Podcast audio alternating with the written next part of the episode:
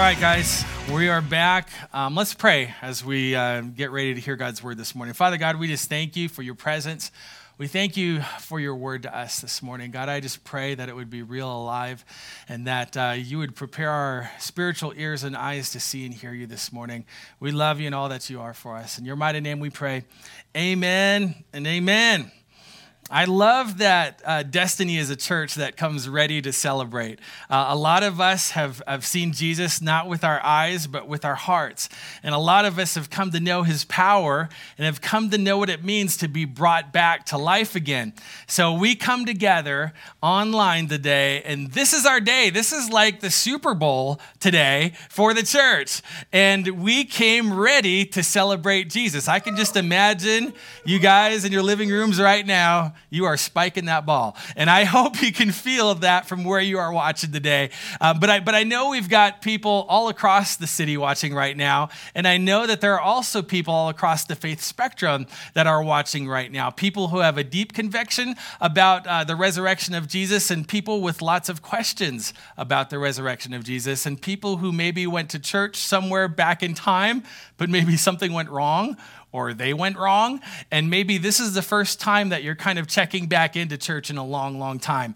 And I love today that it's not all about the emotion and the feeling in the room, although I love that. Sometimes I just wish we could just do this all day long. Um, I love Sundays at Destiny. But even if you're not sure what you felt this morning, I have a feeling that some people felt something this morning.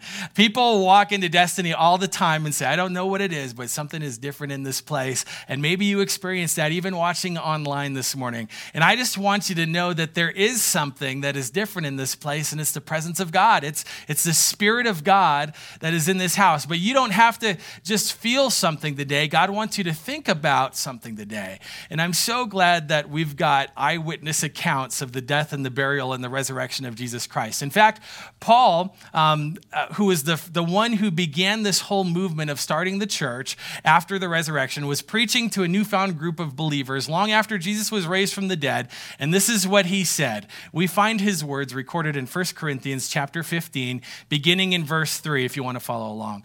Paul writes this, and he says, "For I delivered to you as of first importance what I also received, that Christ died for our sins in accordance with the scriptures, that he was buried, that he was raised on the third day in accordance with the scriptures, and that he appeared to Cephas, that's Peter."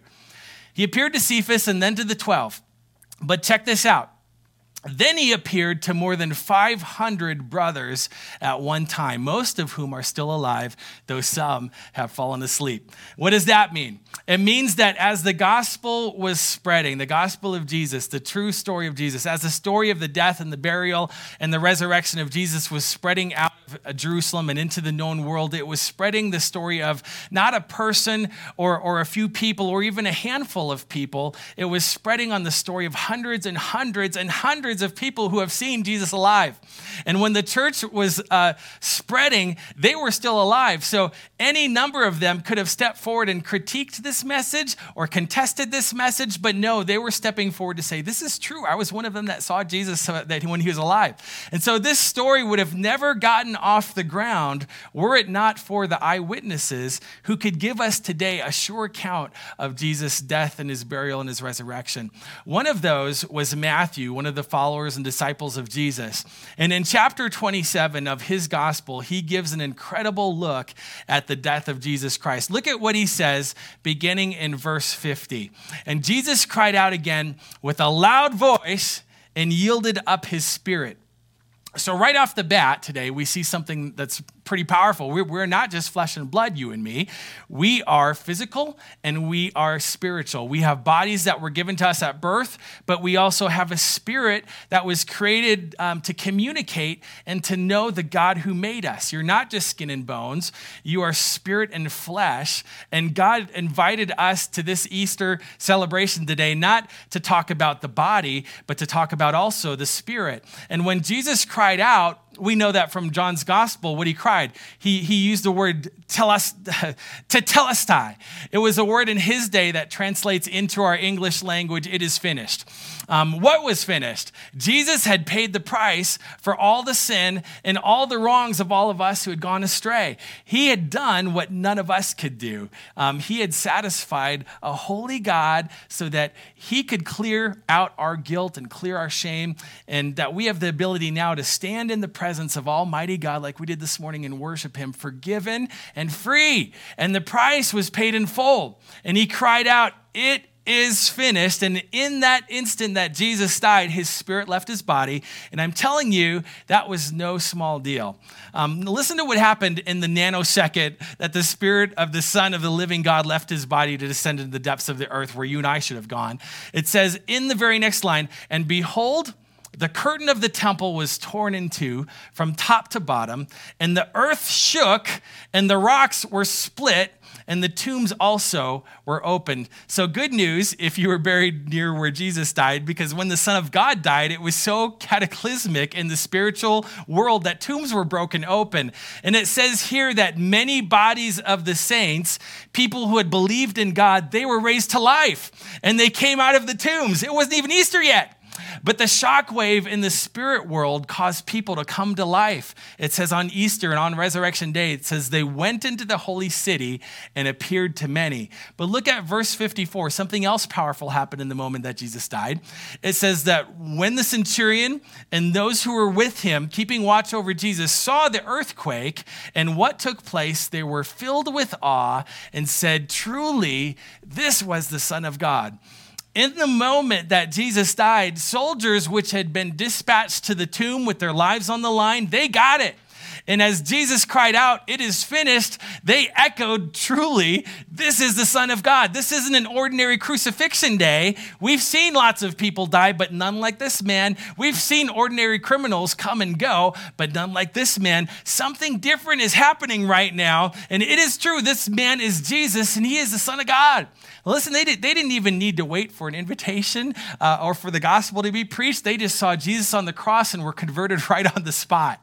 As the blood of Jesus fell to the ground, faith rose up in soldiers that were just there doing their job. And the same people who had nailed him to the cross cried out, Truly, this man is the Son of God. The cross, its power brought the most unlikely people to life. So don't ever buy into the thought that I'll never be a follower of Jesus. My dad will never get saved. My mom will never get sober. My neighbor's never going to trust in the Lord. My classmate, they're never going to believe in God. Don't count anybody out. If the soldiers who killed him gave their lives to him, then God can work a miracle in your life today, and He can work a miracle in anybody's life today. This is the account of the death of Jesus. So when Jesus died, people were putting their faith in him. It follows on in Matthew's eyewitness account of the burial of Jesus and says, When it was evening, there came a rich man from Arimathea named Joseph, who also was a disciple of Jesus. Joseph was a, a part of the ruling religious council, the Sanhedrin, and these were the elite of the elite who made the decision to arrest Jesus and drag him before Pilate. Um, and they accused him of insurrection, of claiming to be God, and of heresy, and, and they wanted to put Jesus to death. Joseph was a, among among them, but dissented in the vote because along the way he had come to believe that Jesus truly was the Messiah. And when Matthew gives us the account, we only see Joseph. But thank goodness we have four gospel writers to help us remember all of the things that happened. So the question is well, why does one gospel writer say one thing and another one says another thing? It's same as your family when they go on vacation, like they did last year, and you, you remember the conversations that you're having afterwards, and your dad's like, Remember going to the Grand Canyon and so and so, so it happens, and remember you stumped your toe and blah, blah, blah, blah, blah. And your response is, Oh, I totally forgot about that, but that did happen. I remember it now because we all see events and remember certain details differently. So even the, the people who are right next to us at the time of the event, and so John tells us that it wasn't just Joseph of Arimathea that took the body of Jesus and put in the tomb, but there was another person along, and his name was Nicodemus. And the two of them took down the body of Jesus and wrapped it in a clean linen. And it says in John's account that Nicodemus brought 75 pounds of embalming spices, and they together put Joseph, uh, put Jesus, I'm sorry, in Jesus' tomb. And so the eyewitness account says they rolled the stone in front of the tomb.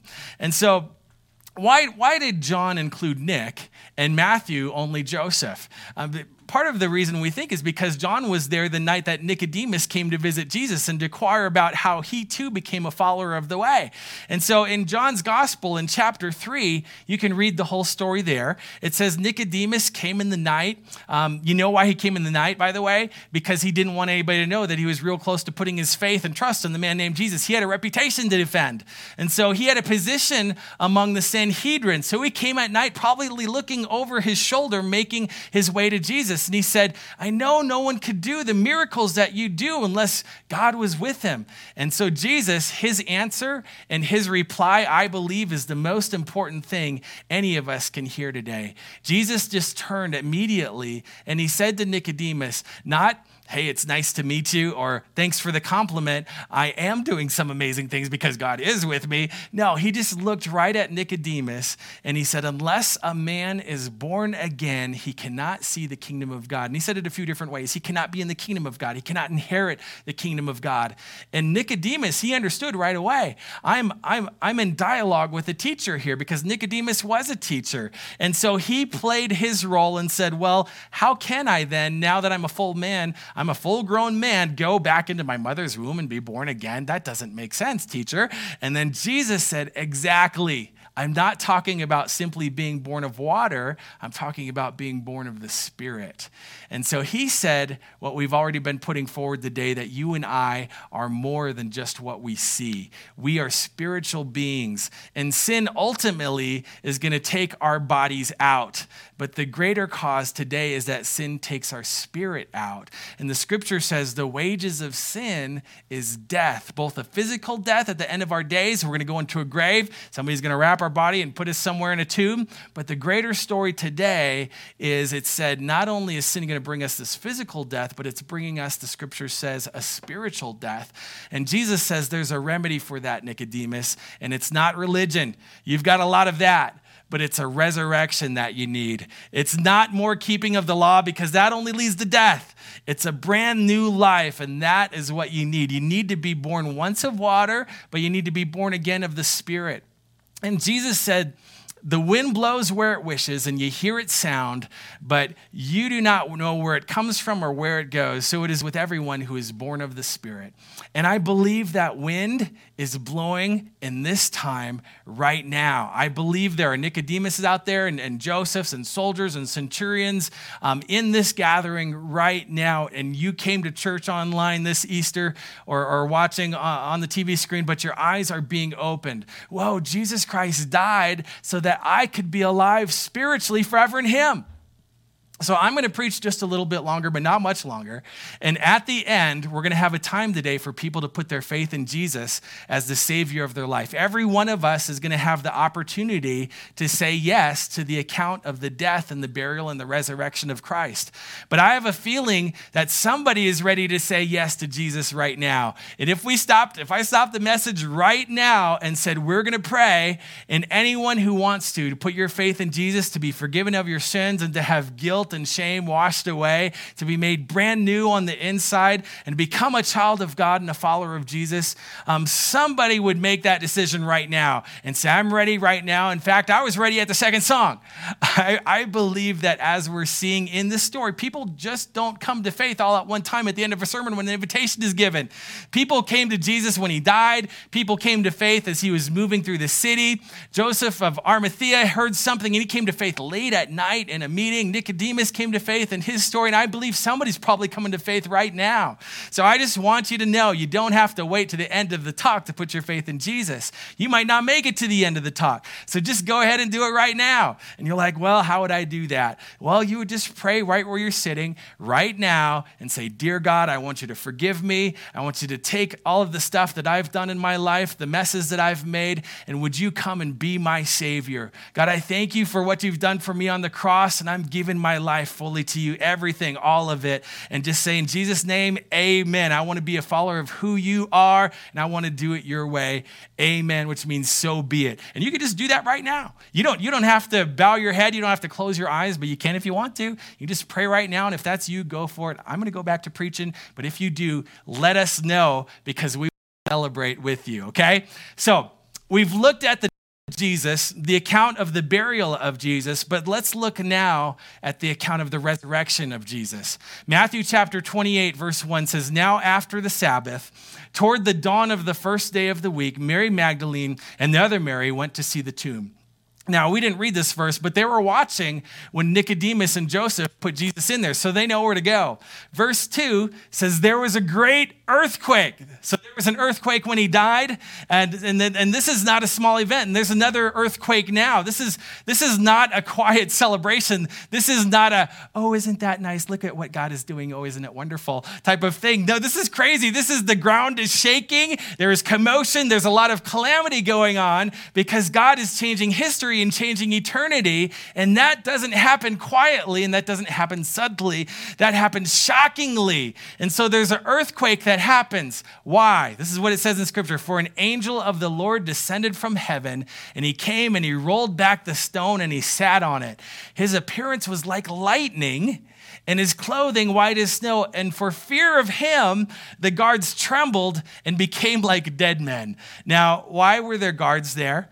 Because we read a few verses before, after the burial, the Jewish leaders got together and they said, wait a minute, he said on the third day he was going to come back to life. What if his disciples go and steal the body and then concoct a story of resurrection? What if they make it all up? So they went back to Pilate and they said to him, We need a guard.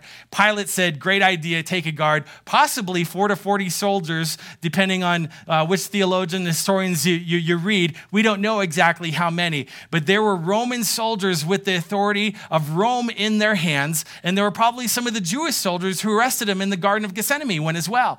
And so there's a Roman guard at the tomb and a Jewish guard that's watching the Roman guard while the Roman guard is watching the Jewish guard so that everybody's looking over everybody's shoulders to make sure that nothing funny happens here. They were trying to make sure that a story of resurrection doesn't happen. That's what they were there for. In fact, Pilate, he said it this way make it as secure as you know how.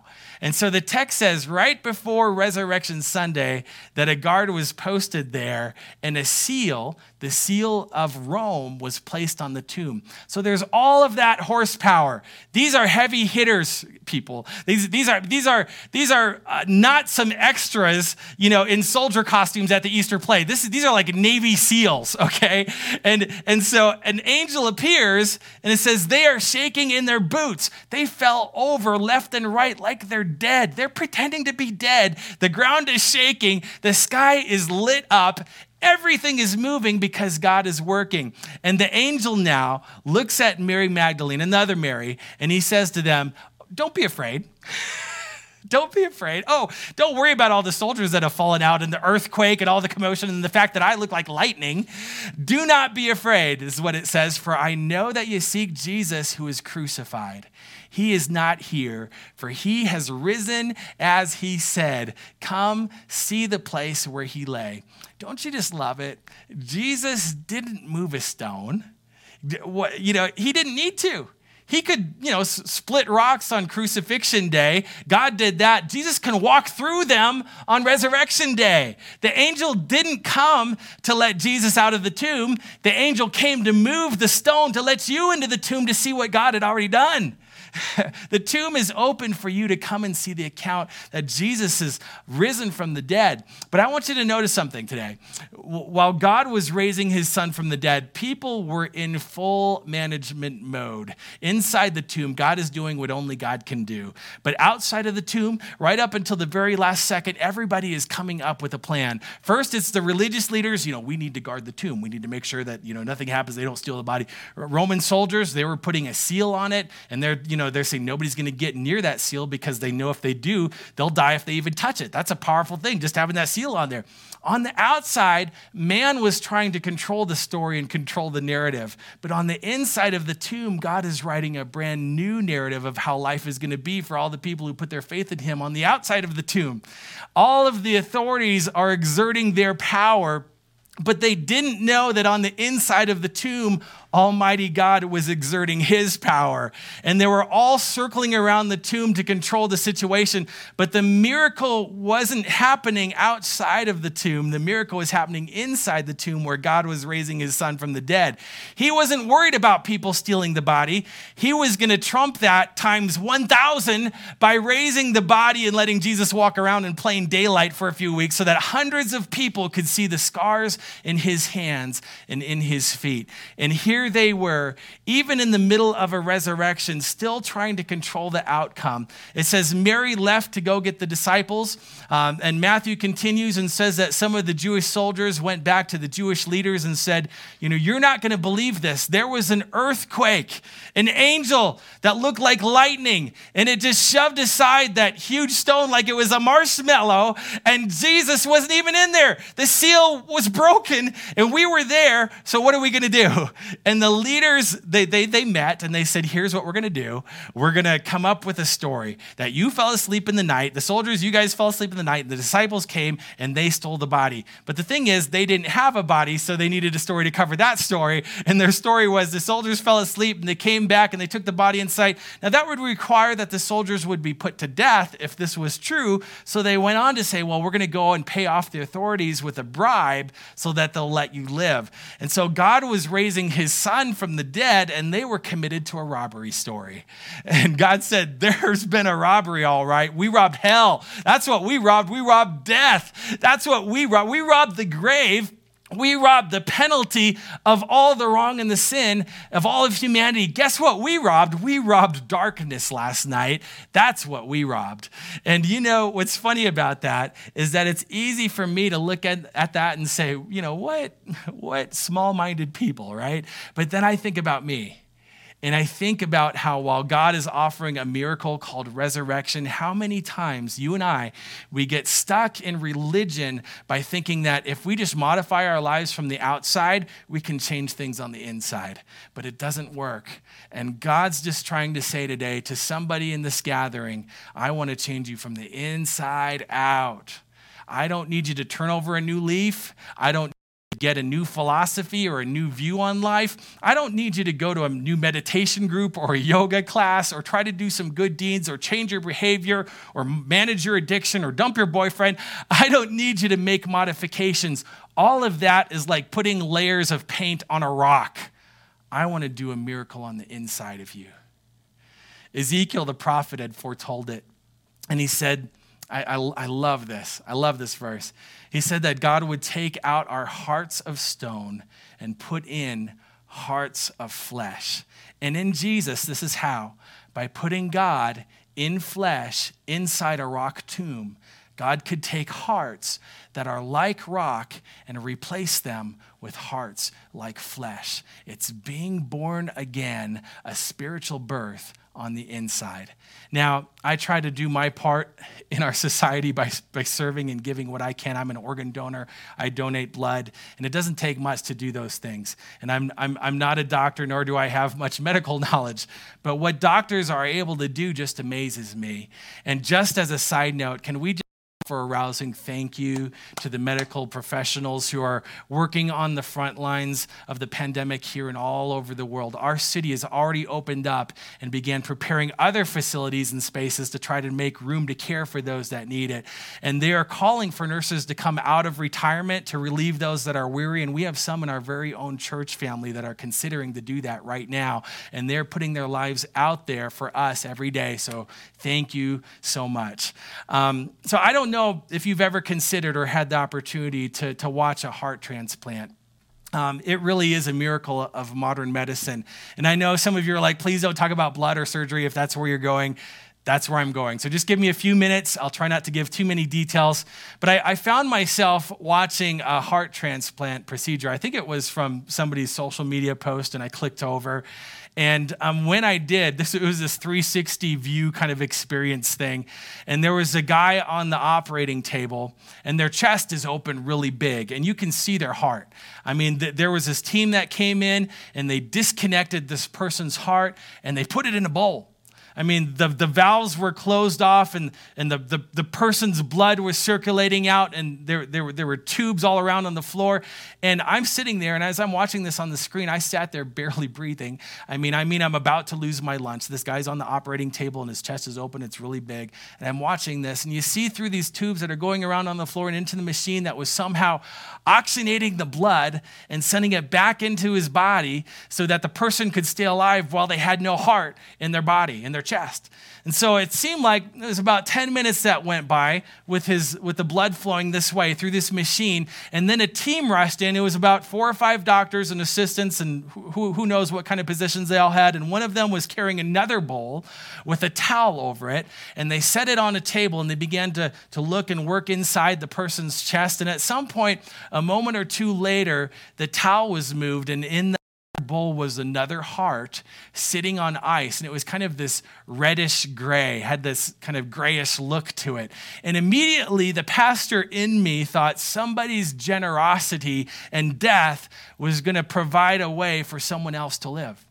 And, and the doctors worked and they worked, and the speed in which they were working and the precision at which they were working um, together was astounding. And eventually, the heart was placed inside of that person's chest. And it seemed like so many hands were kind of at work delicately and quick, um, kind of quickly suturing all these arteries back into the heart.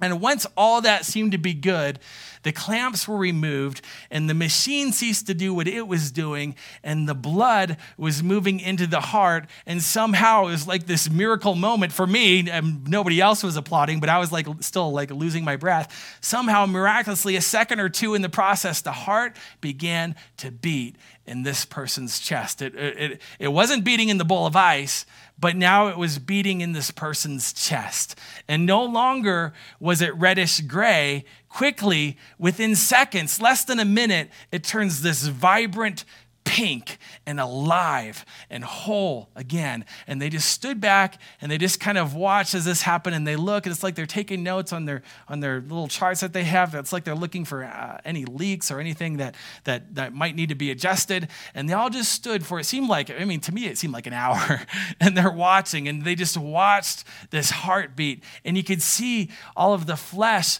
around the person's body sort of brighten up and come to life. And this is what God has on the table today. Death has been defeated, but Jesus is alive. And Jesus can take out parts that are dead because of sin and put in brand new hearts that are alive by his Spirit. To be born in water and born of the Spirit, this is how you enter into the kingdom of God. To not just be alive in the flesh, the flesh, praise God, but like we all of are today, but to be alive in the Spirit not trying to modify things with more behavioral changes on the outside, but letting God do a transplant of our hearts and life through Jesus on the inside. This is what's on the table today.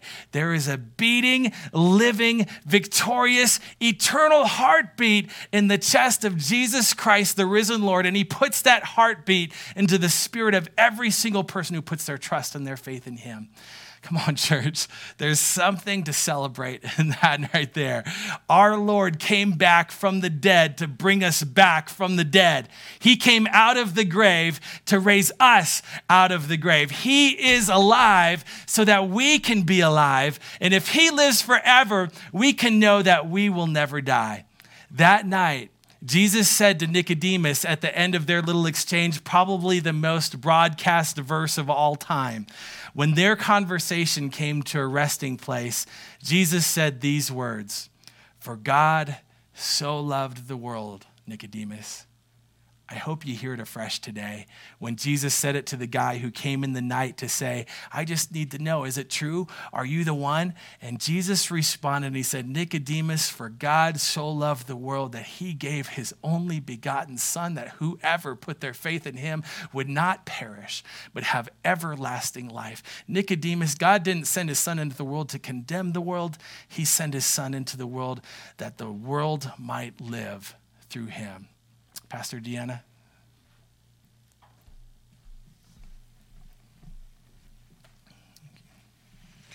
We want to take some time to invite you, if you have not ever made Jesus your Lord and Savior of your heart. If you would like to do that today, we'd like to help walk you through that. Um, if you feel kind of a tugging on your heart, um, just a, a questioning about it, here's the opportunity to do it. So, we'd like to invite you to pray this prayer with us. Um, if you want to accept Jesus into your heart, into your life, you can pray this prayer with me right now. If you want to close your eyes, have a private moment. Um, for those of you out there who already know Jesus as your Lord, if you would be praying right now for those who don't, um, that they would be able to walk through this decision and have a life changing um, decision in Christ. Lord Jesus, I want to experience your mercy today. I believe that Jesus died on the cross to pay the price for my sins. I admit I'm a sinner in need of a Savior, and I'm inviting you to be mine right now. Come into my life, forgive my sin, live in me as my leader and Savior from now on. I believe you are a God who is rich in mercy. We thank you, Father God. We thank you for your resurrection. We thank you for your promise. We thank you that you don't want us to live in despair. Mm. You want us to know you to have that life abundant in you. And we thank you, Jesus, for helping us to become new creations in you, in your holy name. Amen. Can we just take a moment and celebrate those that have said yes to Jesus for the first time? Amen. Hey, we we celebrate all that Jesus um, is doing today and all that he's going to do um, because he is the resurrected um, Lord of our life. And, and, and we say this this morning our lives are yours, God. We surrender to what you have for us, God. And so we look to the future knowing we have a sure foundation because you are a sure foundation, God, and you never change yesterday, um, today, and going forward, God. We love you. We say thank you to, to all that you've done for us. Thank you for raising us up out of the grave. In your mighty name, amen, amen. and amen. Bless you. Thank, thank you for you. being with us today.